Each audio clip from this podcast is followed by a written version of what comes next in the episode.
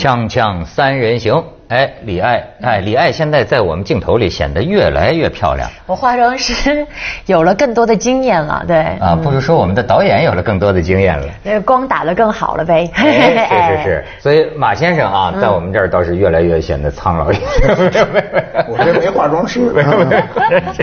这个马先生啊，这个经常跟很多达官显贵打交道。嗯。我是比不上的啊。嗯。但是呢，比不上。对。我这两年发现啊，过去你比如说，咱要说贪官是吧？我觉得离我很远。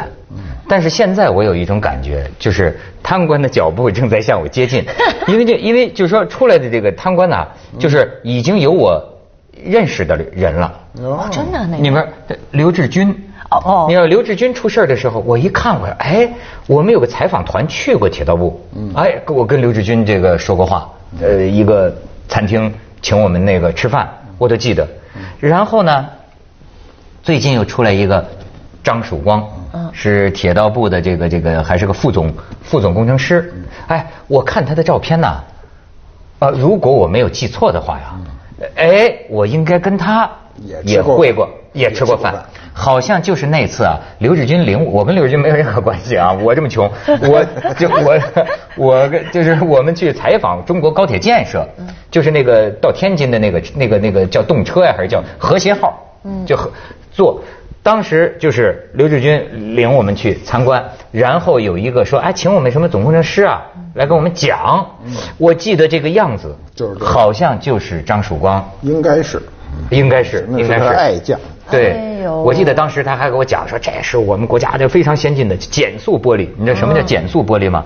就是那个和谐号，就这个这个这个这个这个动车呀，如果非常快的情况下，你这个人的正常的这个视力啊，看不见，不是会晕的。哦。所以减速玻璃是让你看着没那么快，没那么那么眩晕。你看我有这个印象，但是你看，离我这么近的人都已经。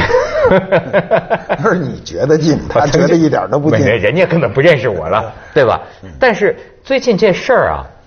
你你留意张曙光的新闻吗？嗯，非常知道，我知道这个事情。呃，我问问你，这个女孩子，你你你你知道什么？就是说，你对她的事儿留在你脑子里的是什么？就是，反正大家对这个事儿的一个比较大的评论，就是说现在这个腐败，这个学术界的腐败哈，然后怎么层层层层的这个呃，这个人是怎么当上就是现在这个坐上这个位置的哈？他的学术的这个各种论文是不是也有腐败？反正比较讨论是关于学术上的这个腐败。哎，你还行，我以为你注意的会是情妇之类的问题。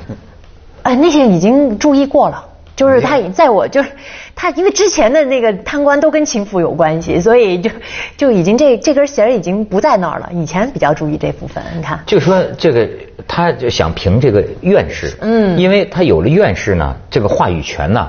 不一样，你完全不一样。你别看都是总工、副总工程师，对，啊，院士，但是呢，好像哎，我觉得这个挺有意思，就是。好比说跟呃地方上，比如说武汉某个公司的哎总经理，就是好比说你有一种生产一种机车，嗯，哎你就你就说他后来啊，好像这个张曙光交交代就说呀，说比如说有一种有一种机车有一种列车，他说呢我呢实际上呃起了什么作用呢？我只是提了一下，嗯，他说最后可能是刘志军选择哎这个车我们要，嗯，他说。我只不过是没没阻拦那意思，但是实际可能就为了这么一个事情，对方可能就得几百万给他，而且有些时候他发展难兄难弟。你看有的时候我看啊，他跟其中的一个也是一个办公司的这么一个老总，说两个人呢都是搞技术的，在一起啊就唏嘘不已。嗯，开头是有受贿啊行贿的情节，但到最后呢变成了这个情义结的那个情节。嗯，就是说这个。老总呢得了癌症了，嗯对人生很悲观，可能俩人经常在一起聊天就说我们这个搞技术的，怎么就不能这个当院士什么的？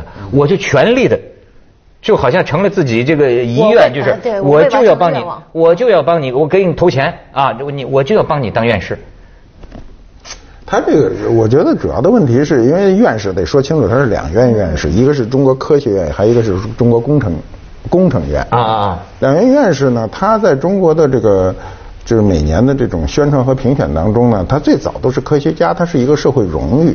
后来他逐渐啊，就中国这事儿都是逐渐演变的，给人感觉他有一个政治待遇。嗯。这就坏了。嗯，那政治待遇他就会不不一定是靠你的技术能力去去申请的。所以从已知的情况下，因为这次说院士这事儿是不是谁说的？是张曙光自己说的啊啊！他在法法庭上他是受贿钱，那个钱是四千多万嘛，四千多万。今天当然大家都觉得呃不算什么了。有人说你四千多万买个二手房都未必买得起，也不算什么哈。但是问问题是他在。这个法庭上说出一句话，所有人就愣了。他就说：“人家你你拿钱干嘛呀？”他说：“拿钱为了说这个这个院士院士要需要花钱。”那他这一个就不是说 不是连累一个人了，他现在就变成连累了院士这个称谓了。嗯。呃，这次呢，我觉得他这个院士啊，他两次评，一次好像是零七零九嘛，他差一票。他我觉得真是万幸，他差一票没进去。嗯。他要是。这一票得了，他要进了，他在法庭上再说这事儿，那就把就把这就把这两院院士全给拖累了。对对对对对对对，这里肯定是有是凭本事的，嗯啊，而且他说了，这个三十多个这个机构嘛，一块同时发力，嗯，就是帮他评，因为刘志军对这个事儿很很很在意，就说一定咱得评上，因为评上去，你看。他评上去不是一个技术的事儿了，这就变成一个荣誉，这荣誉就带有政治色彩嘛。说铁道部不能评不上嘛，所以就通过了各种关系。那肯定你想想，他只要发力，他就是花钱，花谁的钱呢？一定是花大家伙的钱，不是他自己的钱。嗯嗯嗯。除了他自己，还要私下花的钱，就公开花钱的事儿，今天更不能说什么了。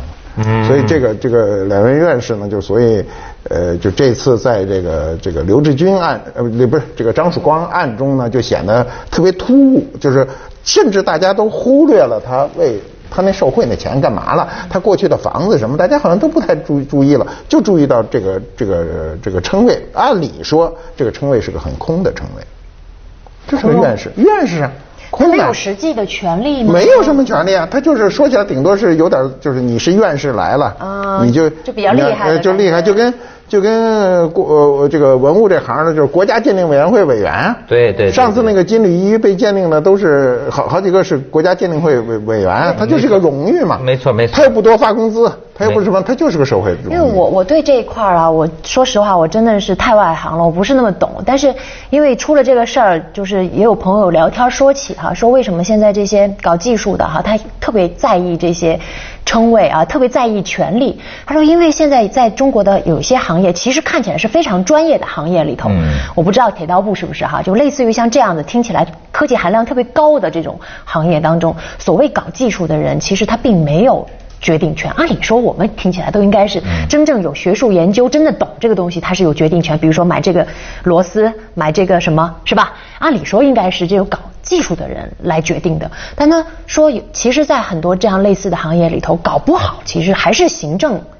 就是比较大官儿比较大的人来决定这些事儿，所以搞得搞技术的人觉得一定要拿一点什么头衔啊，拿一点什么行政的权利啊，拿一点什么东西，他好像不然，要不然他就有一种好像傀儡或者是被指挥的感觉。你要这么说，我就说一个他熟悉的这个行当。嗯。我经常见，就说这个这个这个闲头啊。嗯。你比如说，咱经常见一些个收藏古董的，或者是做这个家具的啊，这马云非常熟悉。我发现他们有一种现象啊，跟我聊天的时候啊。就是不同的人呐，一般都供着一个，我认为是他们的神，或者是一个老专家。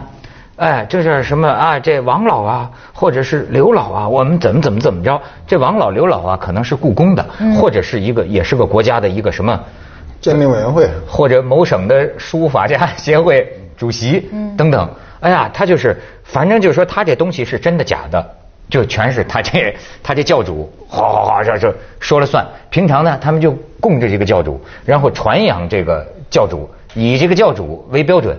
但是这有意思吗？他对他们某些人的商业是有意意思的。就是你比如文物这个行业啊，跟这个跟刚才说的铁道部完全不一样。嗯。他这个行业就是它这个东西的价值呢，它有时候对对一个这个德高望重的人去肯定一下呢，它价值就体现不一样。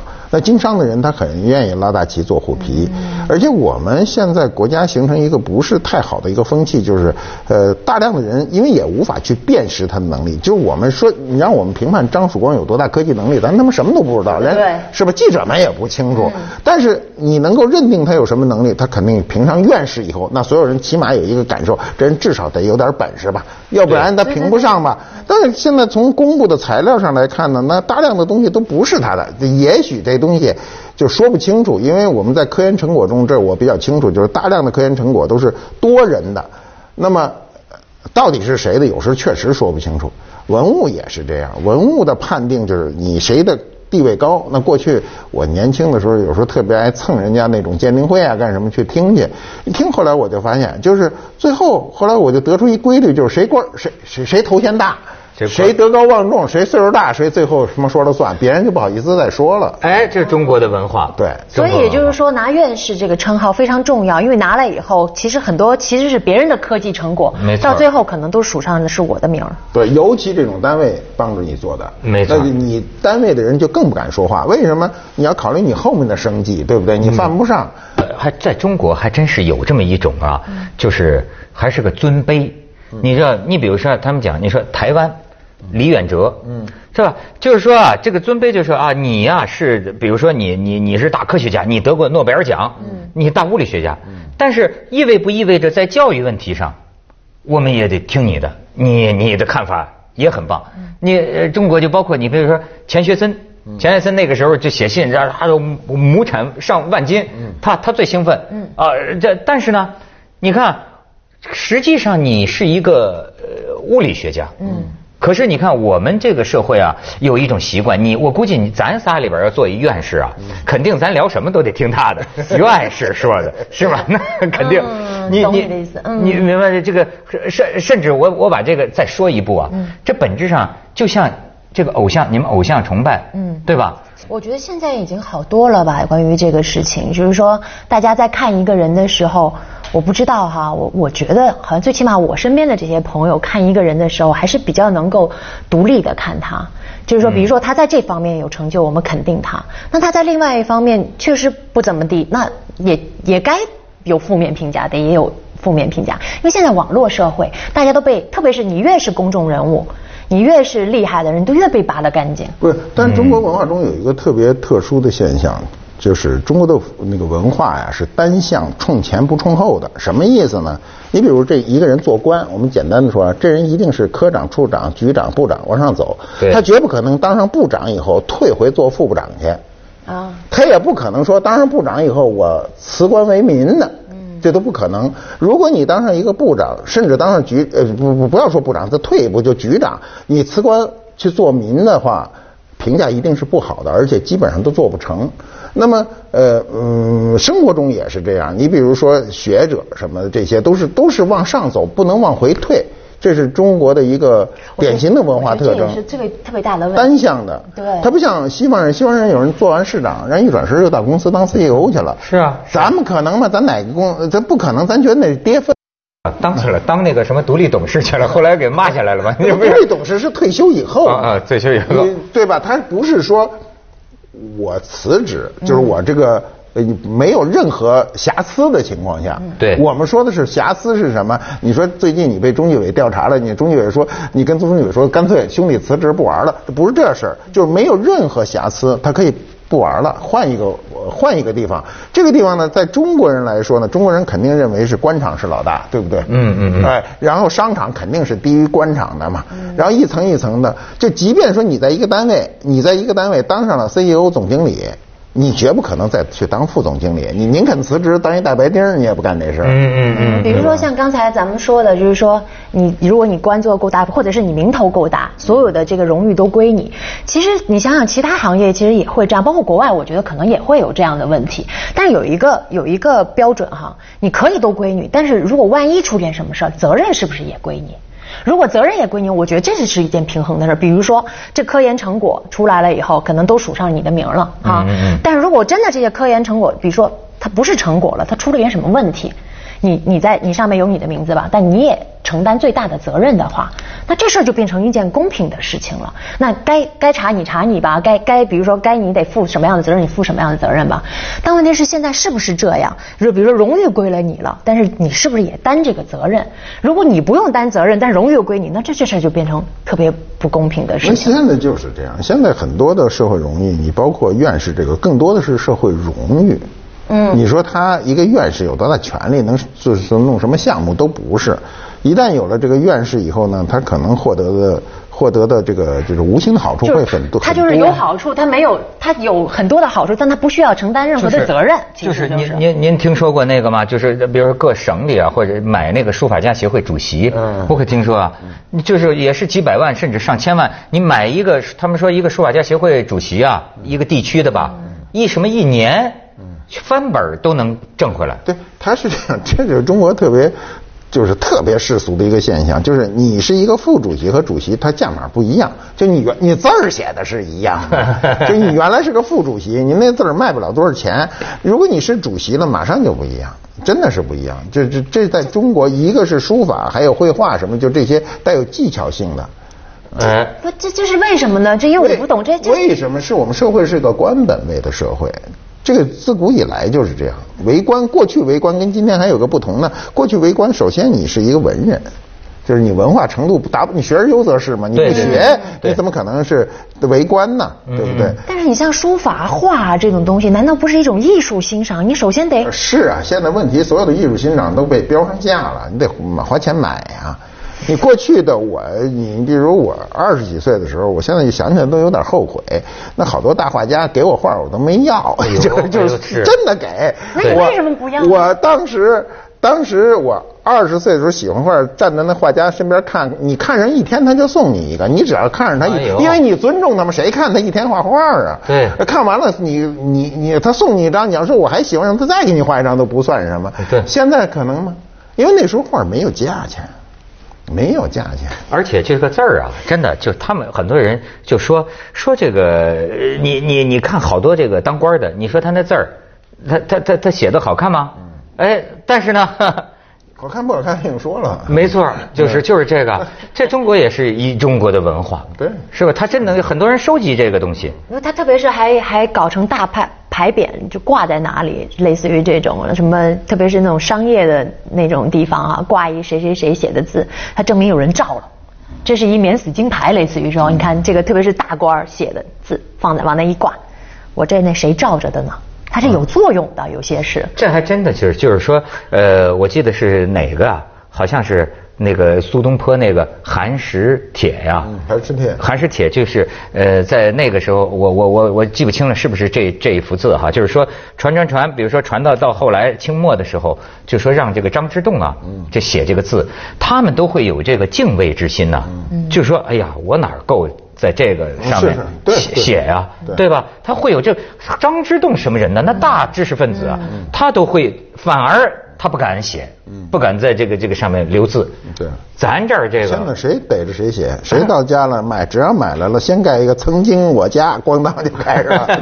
呃，现在就这种事儿特多。嗯，我就看过那个让我说，就是。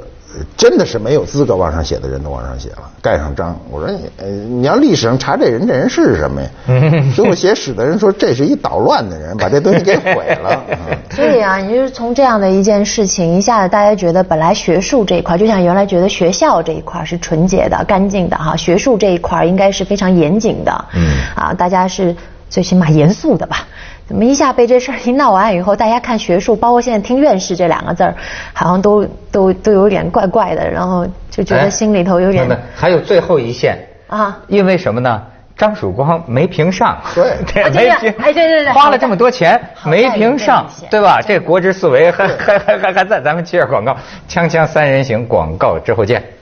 看这张曙光说啊，就是中国的文化，我还是说中国这个请托。你看最近台湾在讲什么叫官说？嗯，官说，官说就请人托人说，呃，说说相说情。其实你看张曙光说，我呀受贿，他有四种情形。你看，他说虽然有人请托，但是我觉得产品达不到标准，呃，所以呢，这个高铁的利益会受损，他就不会答应。